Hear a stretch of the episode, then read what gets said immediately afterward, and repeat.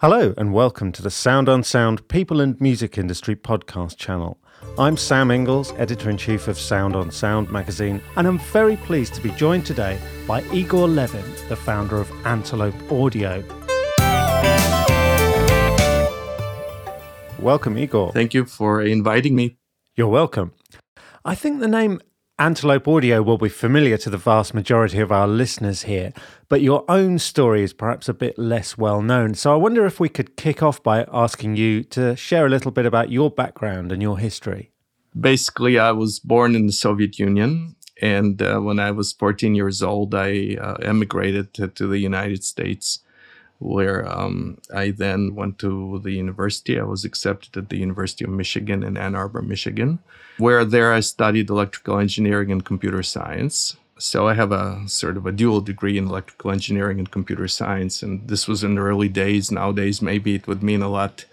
It's, it's actually quite complicated, and things have been divided into so many other types of engineers.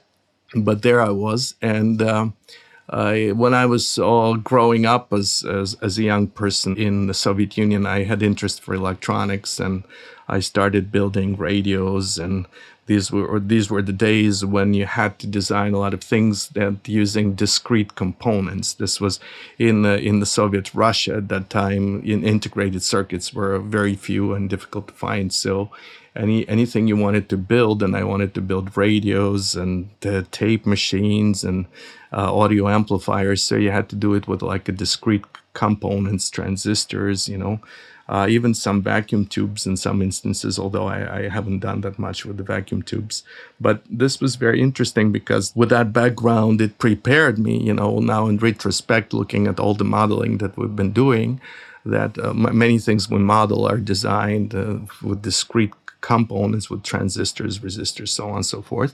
And so that's sort of, for me, it's it's a very fun trip in the memory lane, you know, going back to my times of my childhood when I was soldering these things together on a wooden board. And so it's it's really it's really lovely to even look at the devices and, and see how they're constructed, because even the way the old printed circuit boards are made, or they weren't really printed circuits, some of them were just discrete point-to-point wiring.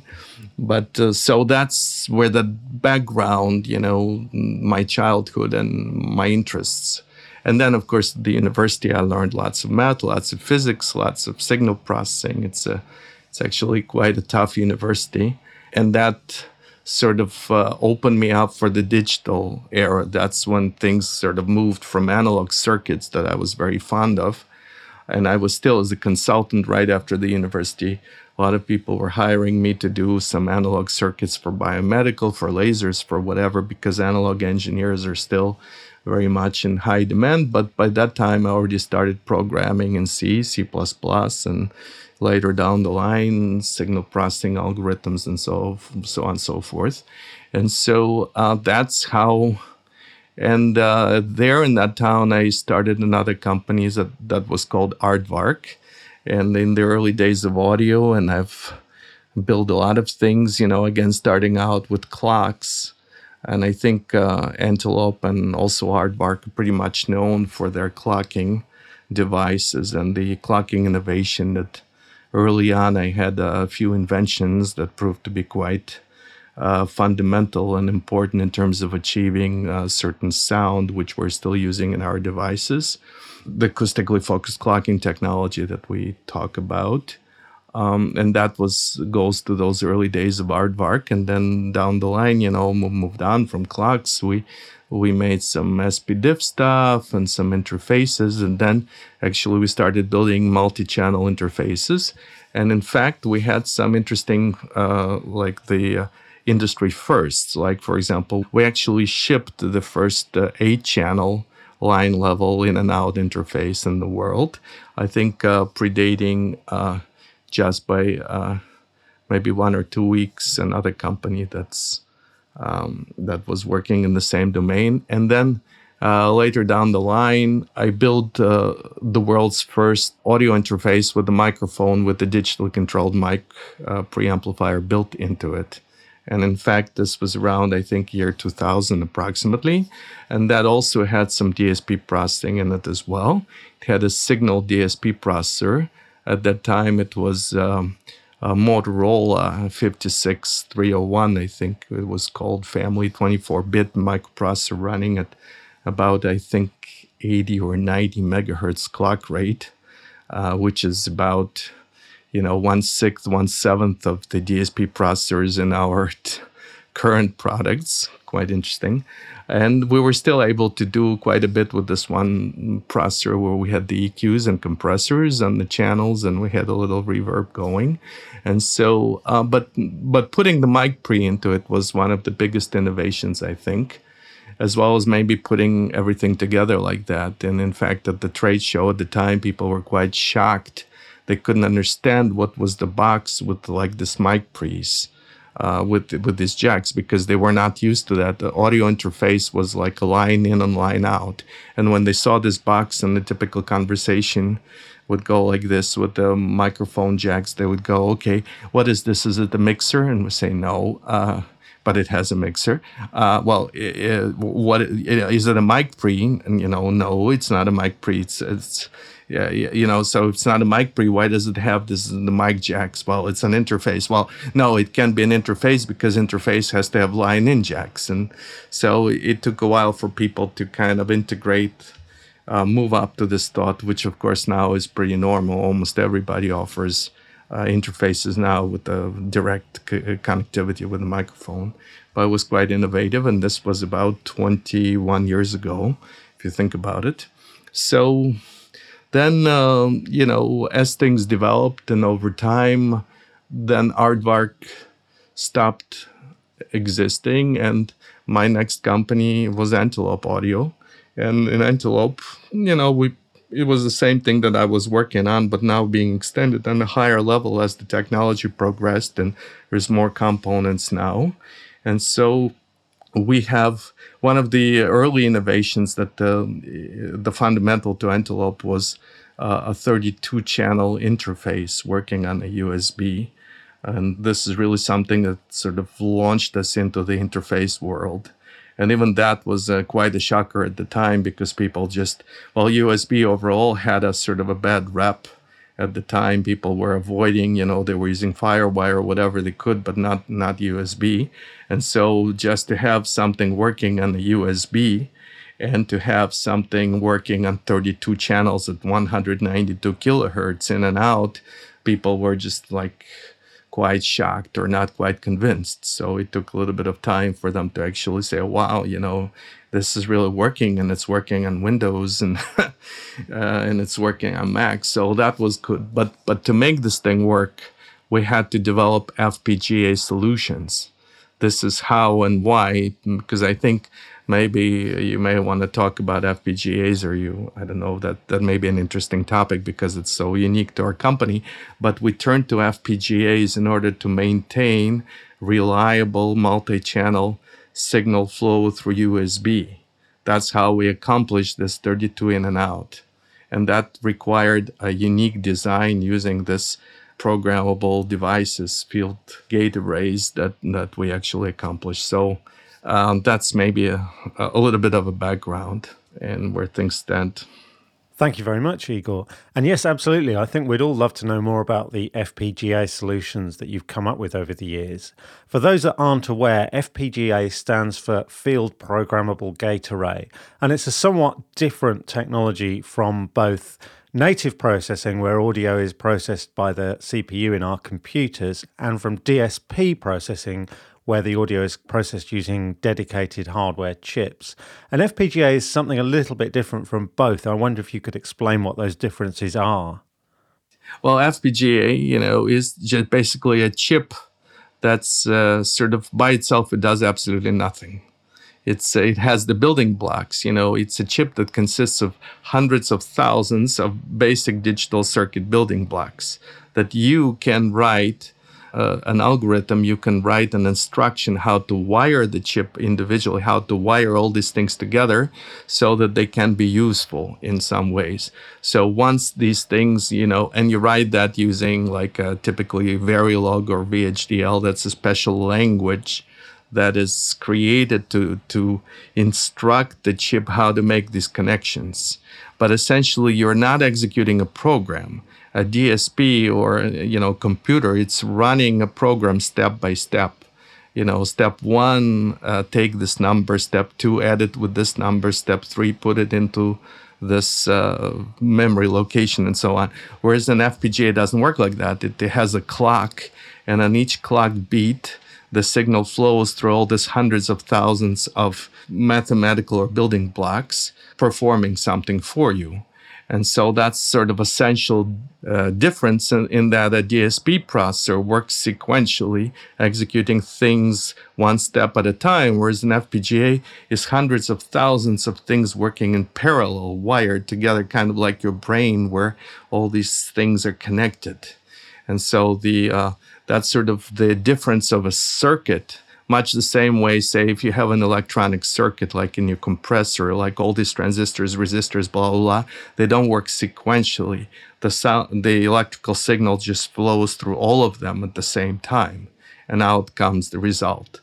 And so uh, this parallelism is, is, is the main difference, which one of the main advantages is, is the, a hugely larger signal processing power. Because when you have hundreds of thousands of things that can work together, that's sort of a little bit different than versus having like one D S P chip that can do things one step at a time. Thank you, Igor. That's a very clear explanation. And in a lot of Antelope products, you've used this uh, A F X technology to provide processors that appear to the user like conventional plugins. Is it quite a big step to get from this F P G A processing to a conventional user interface that people understand? Well, yeah. I mean, many of these things are just the problems, and and and these are these are sometimes daunting problems, because the problems of user interfaces and the problems of presenting a paradigm to a person in an intuitive way oftentimes is much harder than purely mathematical or electrical or engineering problem. Because, you know, you're dealing with human beings, and which have different, uh, so you're again dealing with psychology and person's backgrounds and their learning. It's interesting how even software from different countries, like I think the, like the D A Ws that are made in Germany have a distinct, different way how, you know, U I is presented versus, say, North American D A Ws.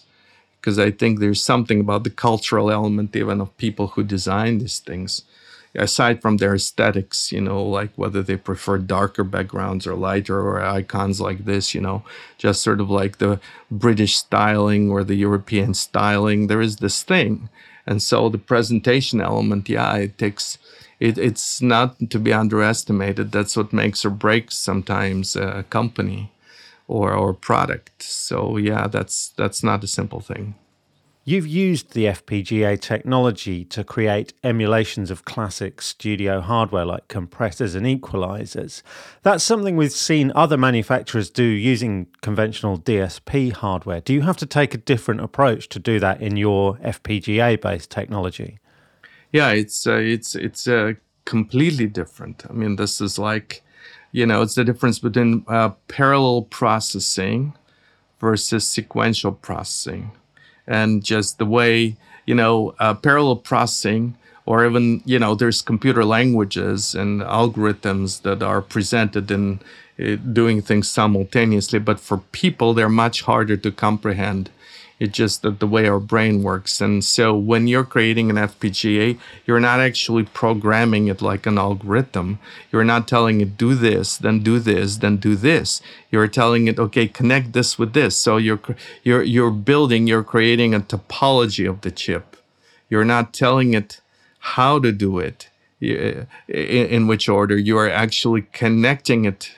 You're connecting the building blocks. So it's it's a little bit maybe more similar. I don't know, there's audio software products where you have these icons and you kind of drag them together and you put, you know, two wires uh, to the third icon, and and it represents a mixer or maybe an oscillator. So like if you're doing this uh, um, stuff that's uh, uh, synthesizers, you know, they're sometimes programmed with icons. So like this type of programming is closer to an F P G A programming, where you are actually creating a structure These are structural languages. They define topology. They're not sequential languages.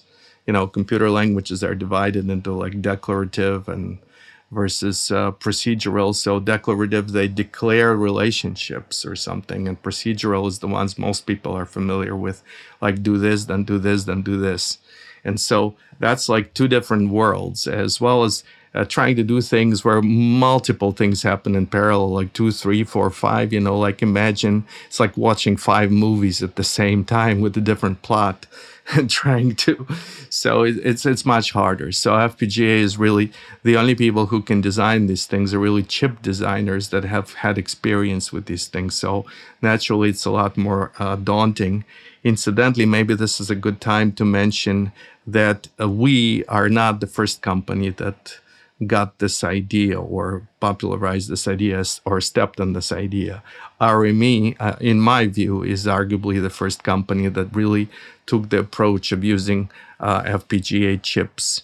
And in fact, they did so when, in order to do their, uh, I think they have a mixer. I don't remember what they call it. It's, it has an interesting name, but it's the one that can do lots and lots of channels. And then you can uh, put on like an E Q and a compressor and uh, of the same kind in each channel. So this is what, that's what impressed me is, you know, to, uh, R M E are the pioneers and they deserve a special fun mentioning on my part, and that's really what inspired me. I mean, I took the idea of using F P G A from them, and then I developed it, whereas in their world, like if they have a compressor E Q, it's always the same compressor, same E Q, whereas I was able to generalize this idea where you can have many com- types of compressors or many types of E Qs.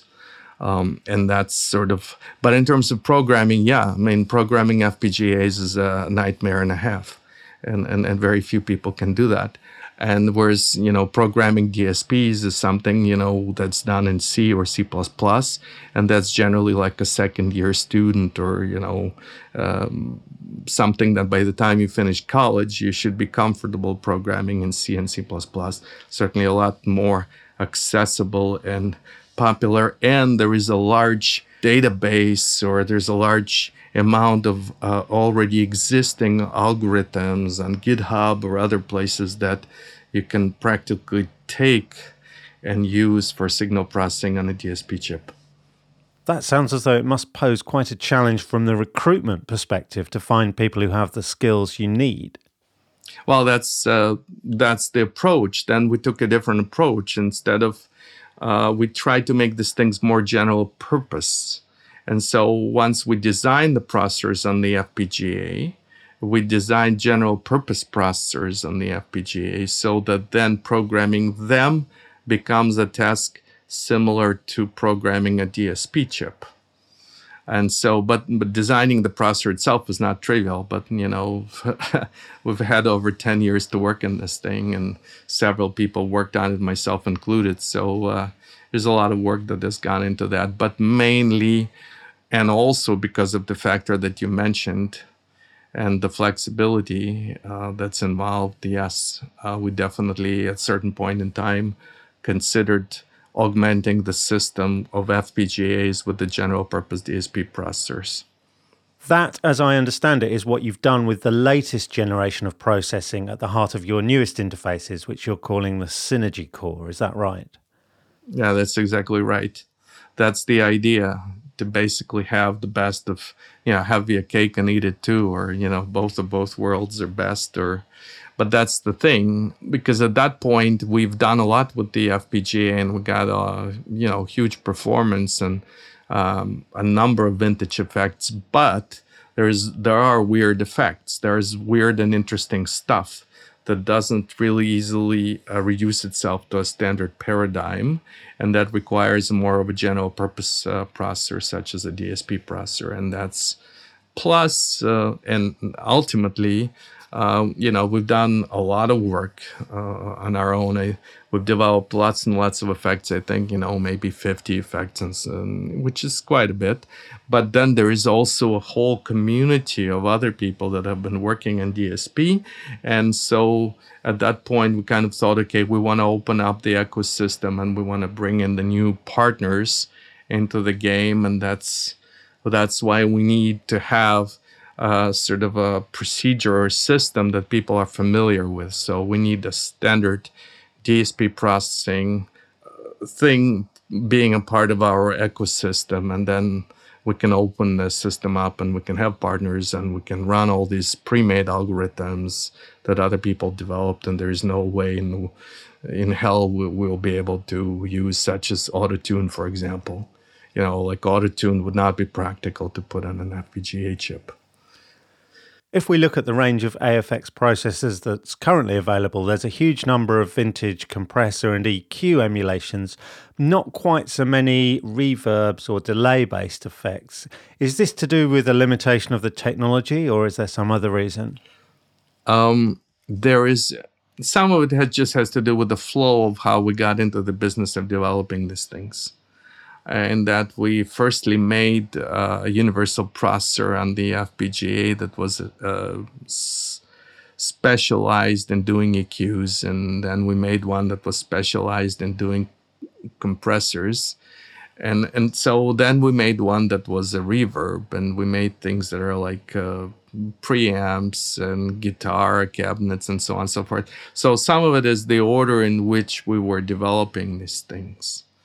And so then, ultimately, when it came to time-based effects, we sort of ignored them a little bit.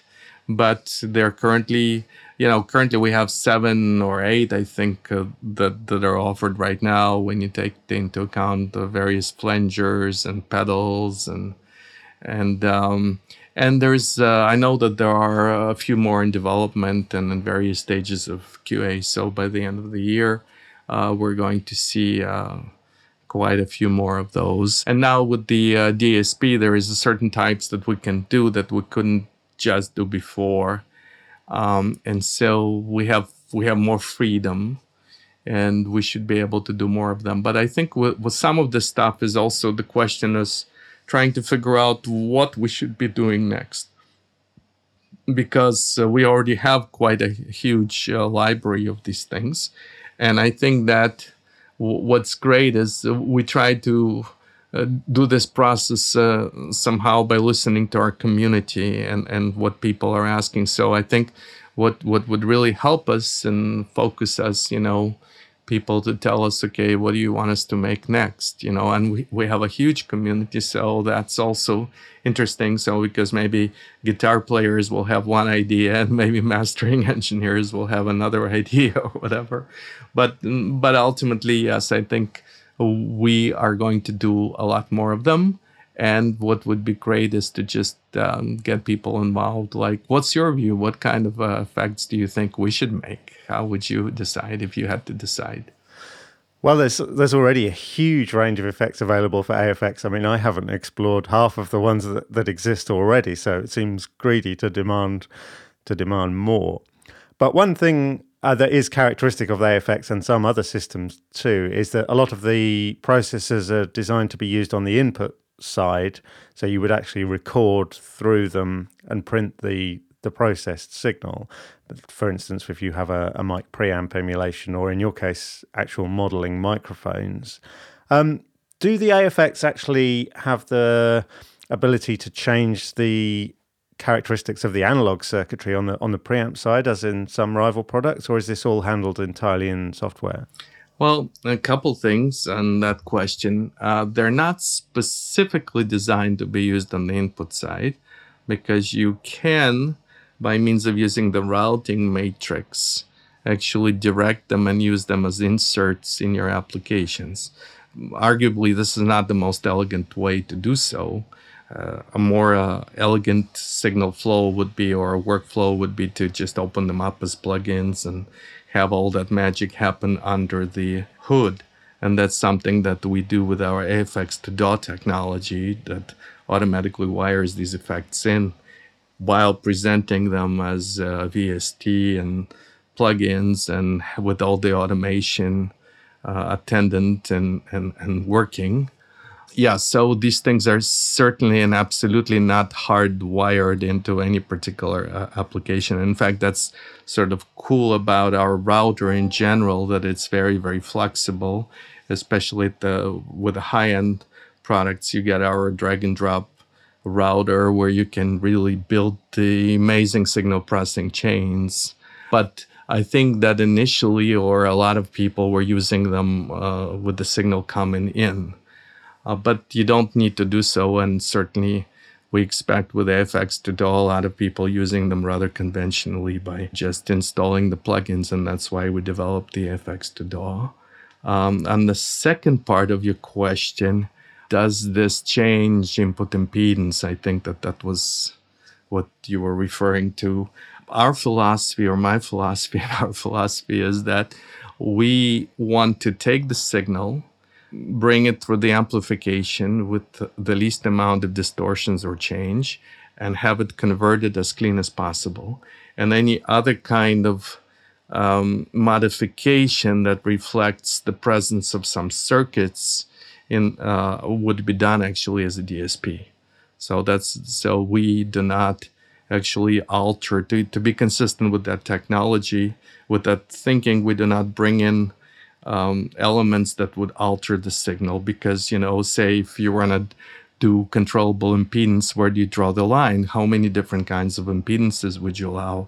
One, two hundred ohm, five hundred ohm, you know, two kilo ohm, one mega ohm, you know. What if you had a device that was none of those? Then w- does mean you wouldn't be able to model it, right? So, uh, and what do you do with the people that bought your devices before? And now you have this plug-in, but you don't have that circuit, so they wouldn't be able to use that plug-in. So in order to uh, to stay clean and consistent with the idea of just bringing it in as pure as possible and then doing all the processing through the D S P, uh, so that's how we do it. We basically model the effects that a particular impedance would have. Well, that makes good sense. Another thing I wanted to ask you about plans for the future is uh, we've seen other manufacturers who make D S P-assisted plug-in boxes make their technology available in other formats. For instance, you could buy a satellite unit that simply handles co-processing and doesn't have any I O, or we've seen companies use their technology in guitar foot pedals, for example. Do you have any plans to do that with, with the A F X? Well, the technology is there. We certainly have the I P.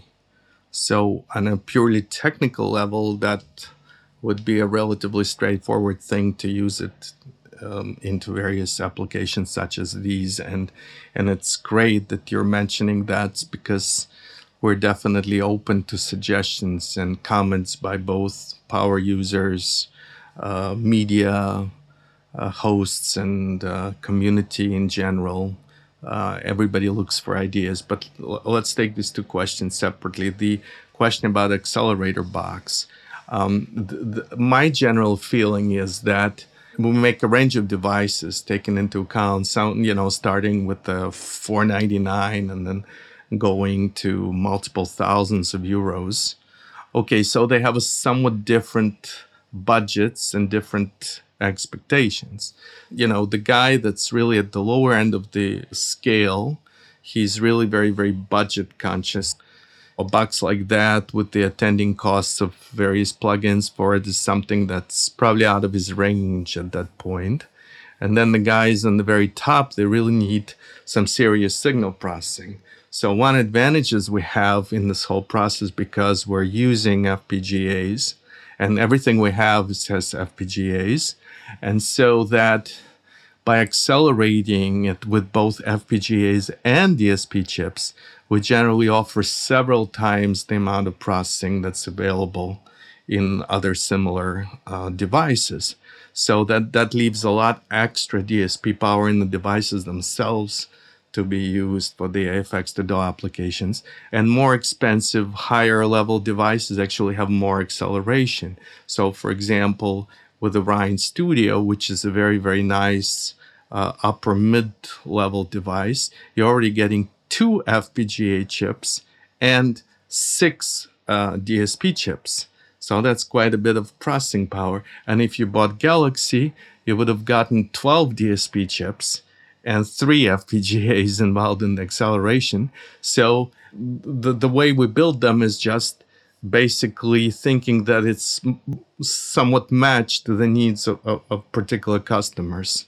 So at this point in time, we think that the boxes themselves uh, providing enough access capability where, you know, an external device is not necessary. But if we hear the customers saying, you know, we love this stuff and we really want even more acceleration, then, you know, we'll listen to them and, you know, you may expect something like that. Uh, and, or maybe there's an, a, another application that I'm missing, you know, trying to figure out like how that would fit in. But at this point in time, I'm, I think what we got now is, is, is a good starting point, certainly. Uh, in terms of your second question, I think that refers to pedals.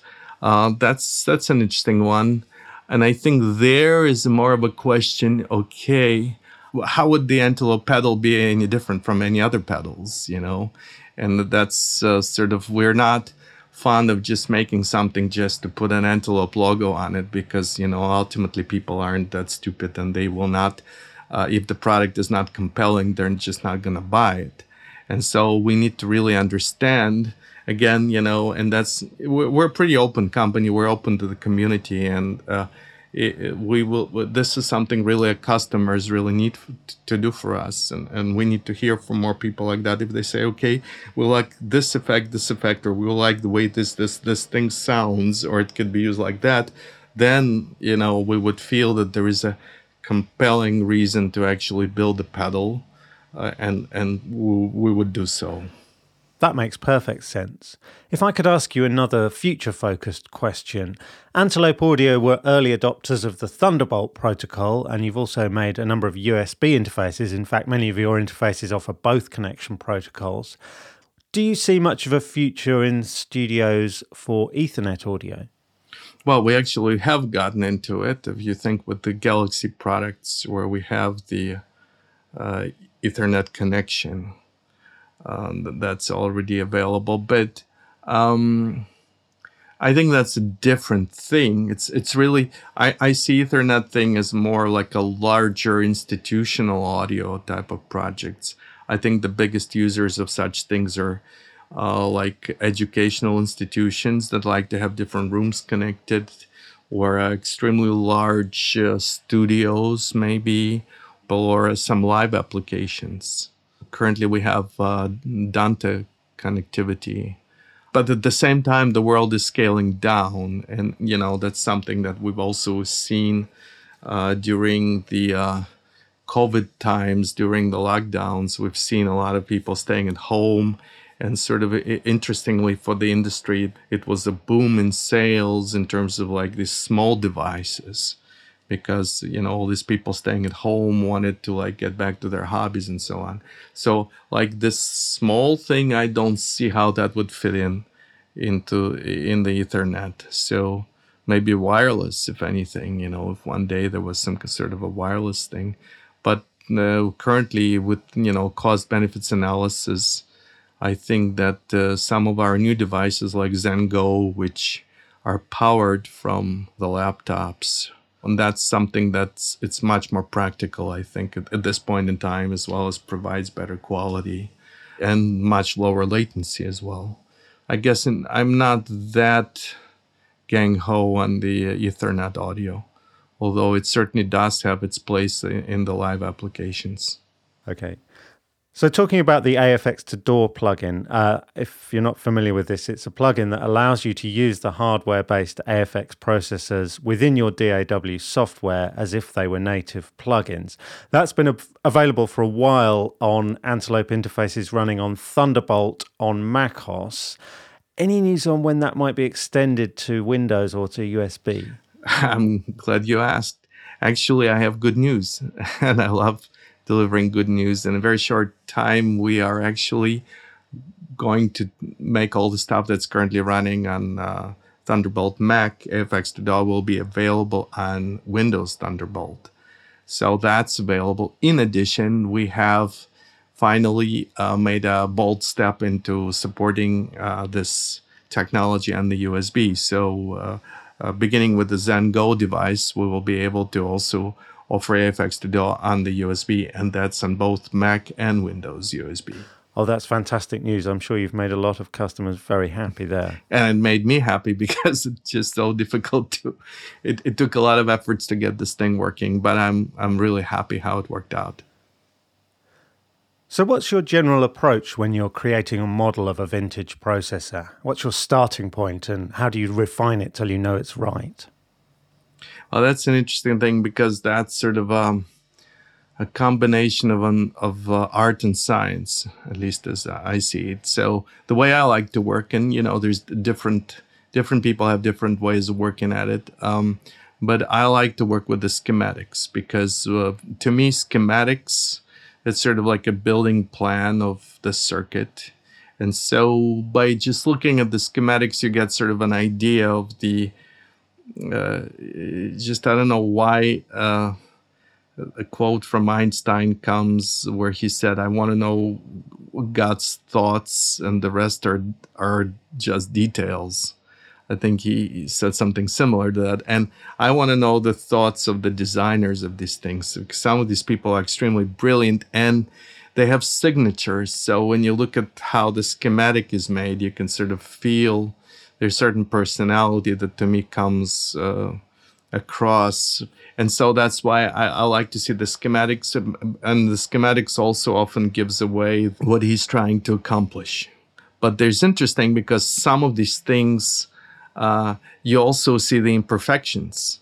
These days we're very spoiled, we're very lucky. We have uh, like various C A D software and modeling software. So you have something like Spice or L T Spice, and you can, this is the software that allows you to really model, you, you know, build these circuits without physically building them and send all kinds of signals for them and audio and see, you know, you can even record the result. And it's really, really amazing. Um, and watch these voltages and currents. But what you find out in that is also that there is, when it comes to vintage devices, there is a number of uncertainties and the cool sort of contradictions.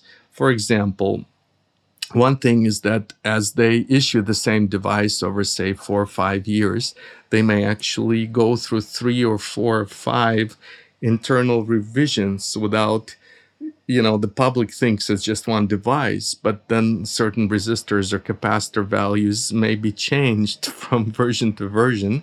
And there you may be facing an interesting choice as a person modeling at which version do you want to model? Do you want to model the early version, the middle version, the last version, or maybe model several of them and allow them to s- switch between them? And then the other things is you find out is that some of these people, because they didn't have all the stuff we're having now, they made mistakes and they didn't realize they made them.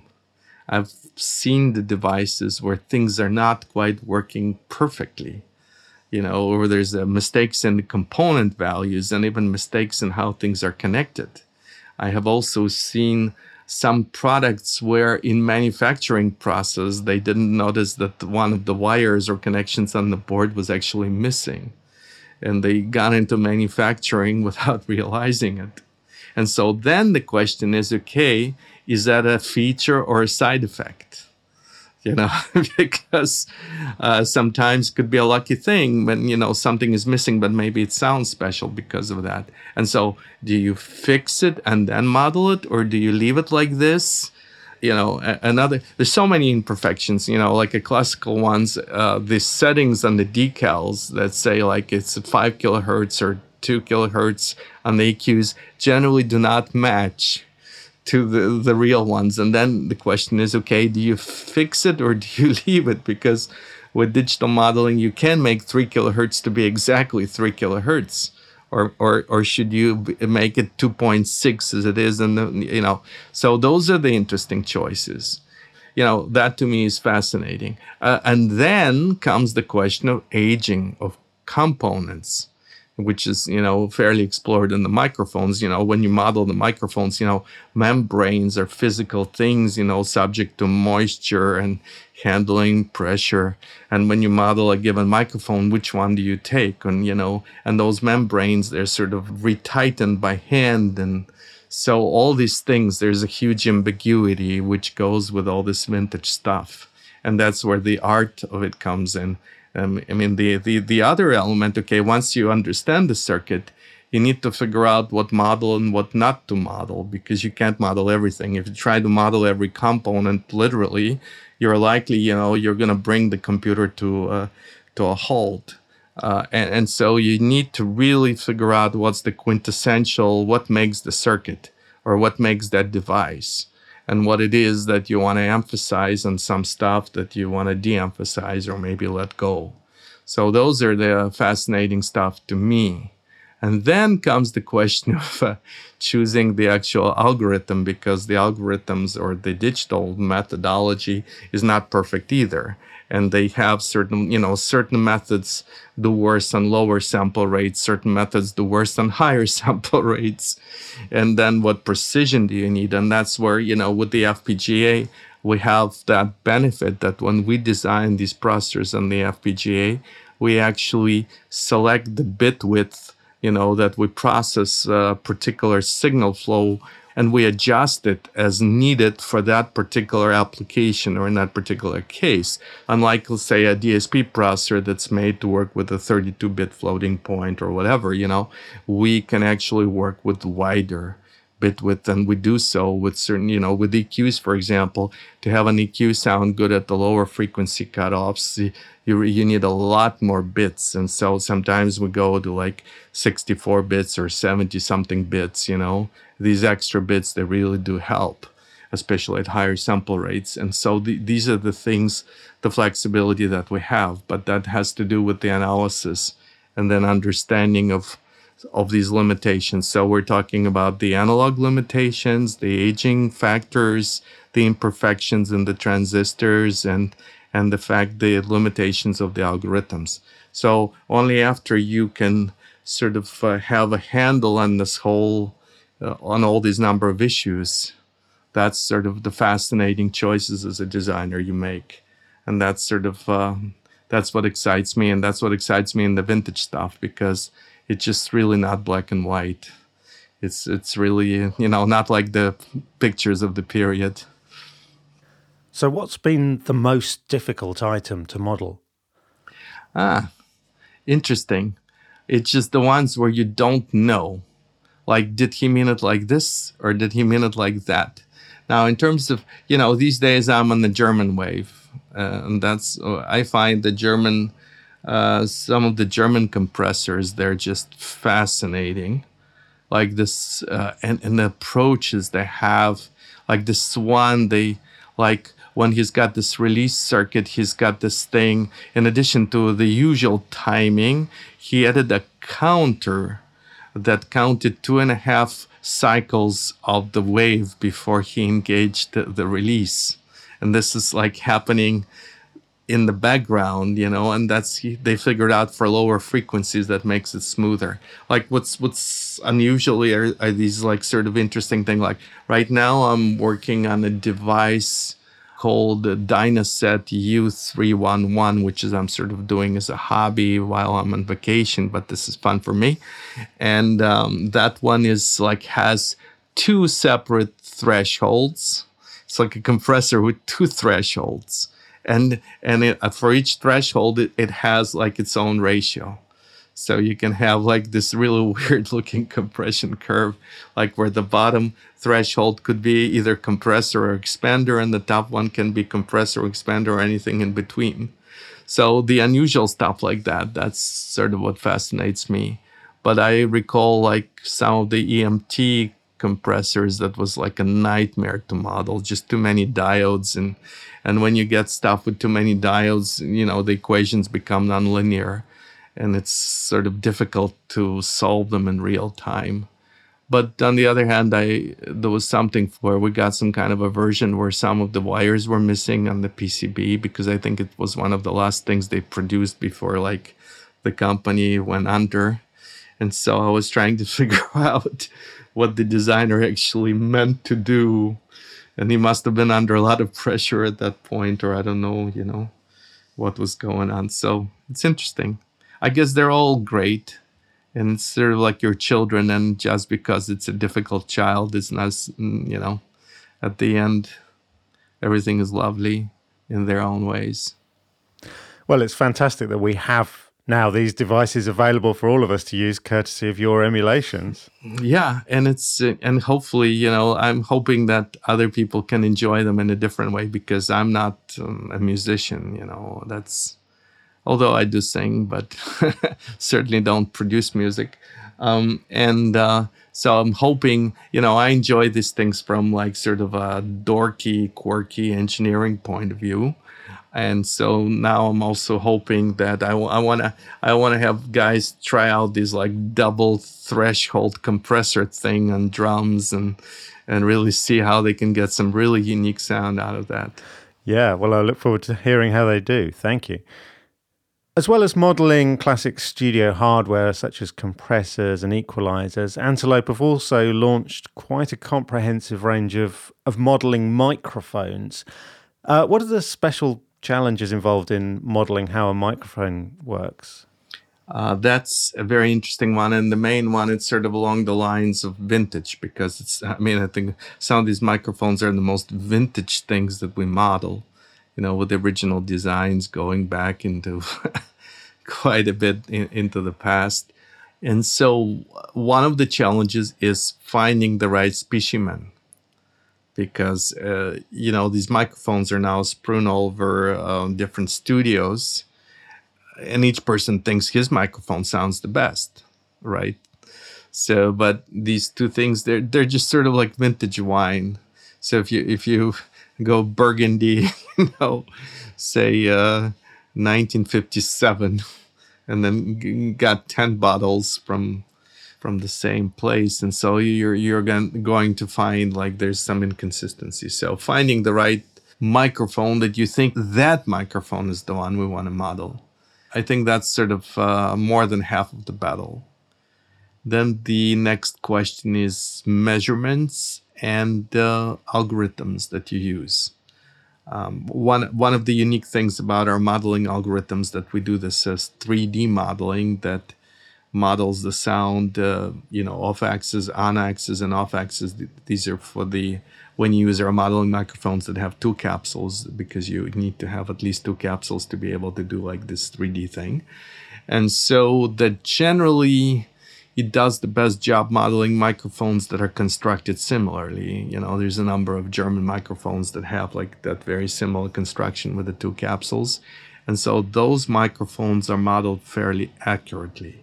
Now, when you try to extend it out to different kind of mics or maybe dynamic mics, and so it's sort of like, well, you know, it's not the same thing, but it's similar. And the algorithms, they will optimize something, and, you know, you can't have, you don't have enough degrees of freedom to optimize for everything. So then you need to tweak it, and you need to do a lot of listening tests and to try to figure out which one really comes closer to it. I think that those are the the biggest, biggest, biggest tricks that are involved. And then essentially, yeah. So in general, that's sort of like the modeling. Modeling is a little bit like drawing pictures, but imagine sketching somebody, sketching someone's face.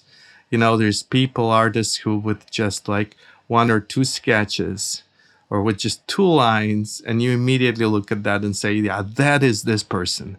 And you can have people who just draw and draw and draw at the eyes and the ears and everything. And at the end, you're like, you're not so sure. So that's sort of the ability to focus in on the essential that I think is what makes good models versus not so good models. That's a lovely analogy. I like that. Yeah, and in general, I think that's sort of, uh, and sometimes the other thing you find out in audio and in video and, and in generally in the world of art is that realism is not real. And that's sort of a, an interesting thing. So that sometimes when you make it exactly, when it's mathematically exactly right, it may not be exactly right in terms of the sound.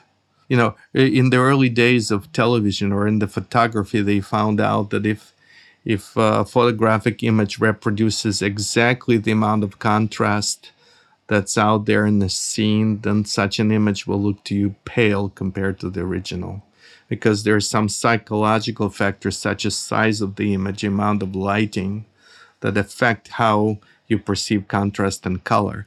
And so generally, color reproduction is is a bit fake. It's sort of, it exaggerates certain, there's a, you need a certain amount of stylization and exaggeration in order to make it sound right. Just like being in a theater, you know, like the actors in a theater when you're, or in the opera, you know, their gestures and mimics are so much larger than life. But if you're sitting far away, it just se- seems to be just about right. So in modeling, like when people were doing uh, like um, tube amplifiers, uh, you know, people have certain expectations how tube amplifiers have to sound warm. Well, it turns out that if you actually model the tube amplifiers exactly how they are, you will not find out that they sound like tube amplifiers.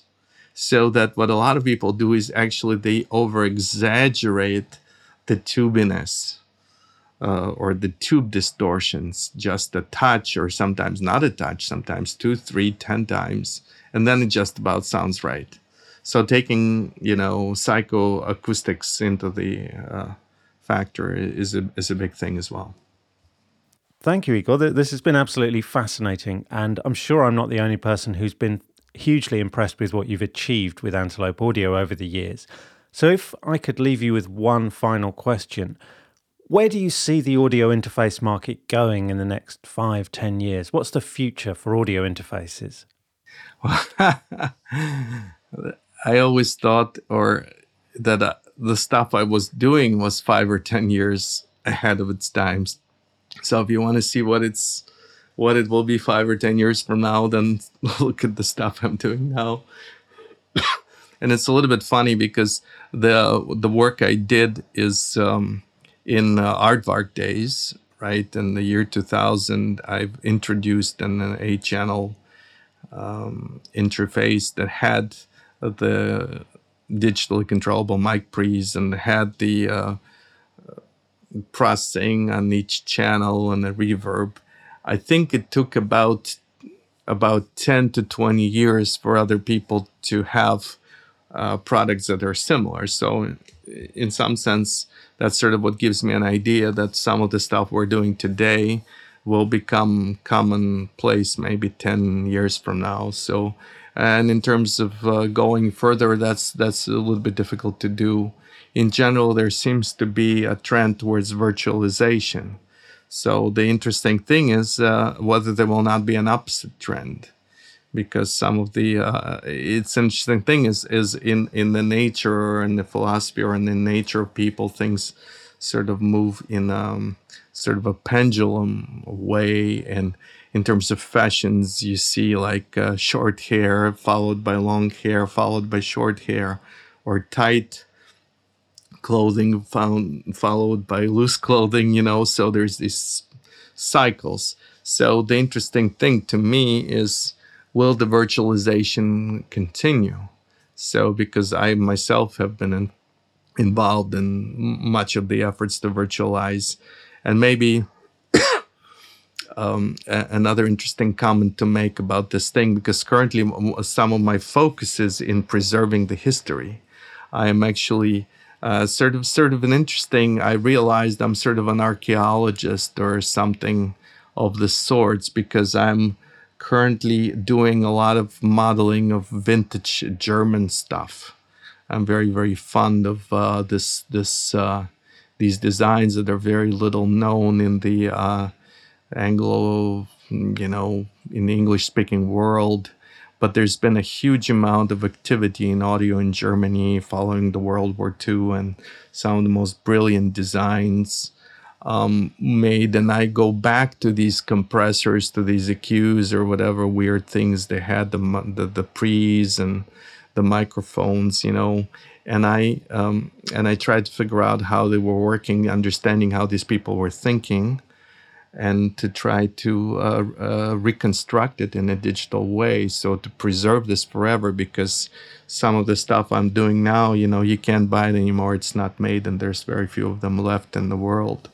So in that sense, I'm now in this sort of archaeological effort where I'm going into the past instead of in the future, because trying to see if there's some stuff in the past that we have missed, and that, that would be very, very cool to make it available to the young people today and and not so young people today, you know, to really enjoy the stuff.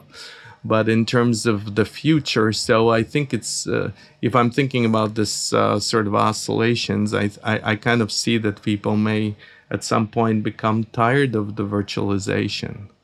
And so sort of go back to, okay, well, how many of us can actually play the piano, or how many of us, so instead of having all these plugins, I can foresee that it may become extremely interesting to actually start building again these things, box after box, with the huge knobs and the dials and and whatever you can find of the vacuum tubes, or maybe even there could be factories that will start making vacuum tubes again, just to to, to sort of swing back into this naturalness of things as they were. So and and then it's possible to have a synthesis. So maybe we'll have some analog devices that are somehow integrated with the V S T world. So that's sort of what I see as some possibilities. Thank you, Igor. And I'm sure we all look forward to the new range of Antelope Audio boxes with enormous Bakelite dials on them. In the meantime, you've been listening to the Sound on Sound People and Music Industry podcast with me, Sam Ingalls, and Igor from Antelope Audio. Thanks for listening. And be sure to check out the show notes page for this episode, where you'll find further information along with web links and details of all the other episodes. And just before you go, let me point you to the soundonsound.com forward slash podcast website page, where you can explore what's playing on our other channels.